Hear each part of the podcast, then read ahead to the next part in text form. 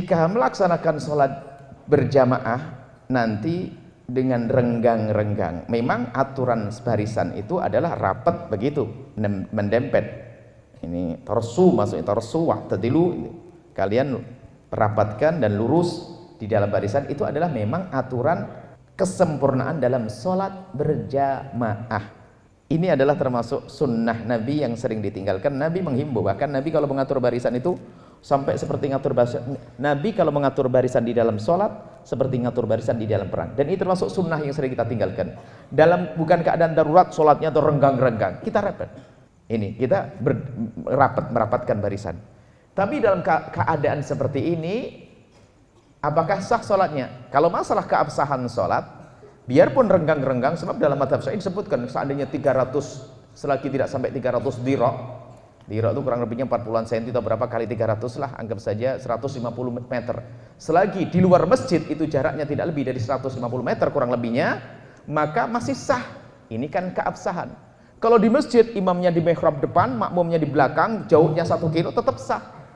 Cuman tidak mendapatkan pahala berjamaah kalau normal keadaannya.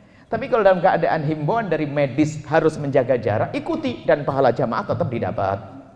Kalau memang betul seperti itu, kalau betul-betul di tempat tersebut memang banyak wabah, sementara orang ingin melakukan sholat berjamaah di masjid, lalu menjaga jarak, sah dan mendapatkan pahala berjamaah karena ada darurat. Akan tapi kalau dia langsung tidak sholat Jumat pun tidak ada masalah.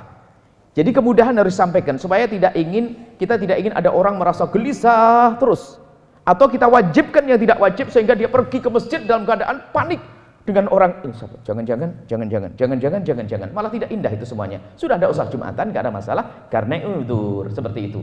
Semoga Allah menjauhkan kita dari segala penyakit.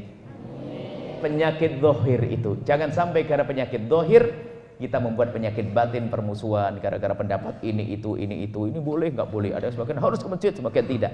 Ini hukumnya. Kalau anda ingin melakukan sholat di masjid silakan. Sah sholat anda. Tapi bagi yang tidak udur dan tidak dosa supaya indah semuanya. Jangan sampai penyakit dohir kita takut, setelah itu batinnya permusuhan. Dengan pendapat ini harus gini, nggak semuanya, ini dosa semuanya. Tidak, ada kemudahan dalam syariat Nabi Muhammad SAW. Bahkan kata Syekh Abdul segala yang memberatkan itu pasti bukan bagian daripada syariat. Islam adalah indah, wallahu a'lam bissawab.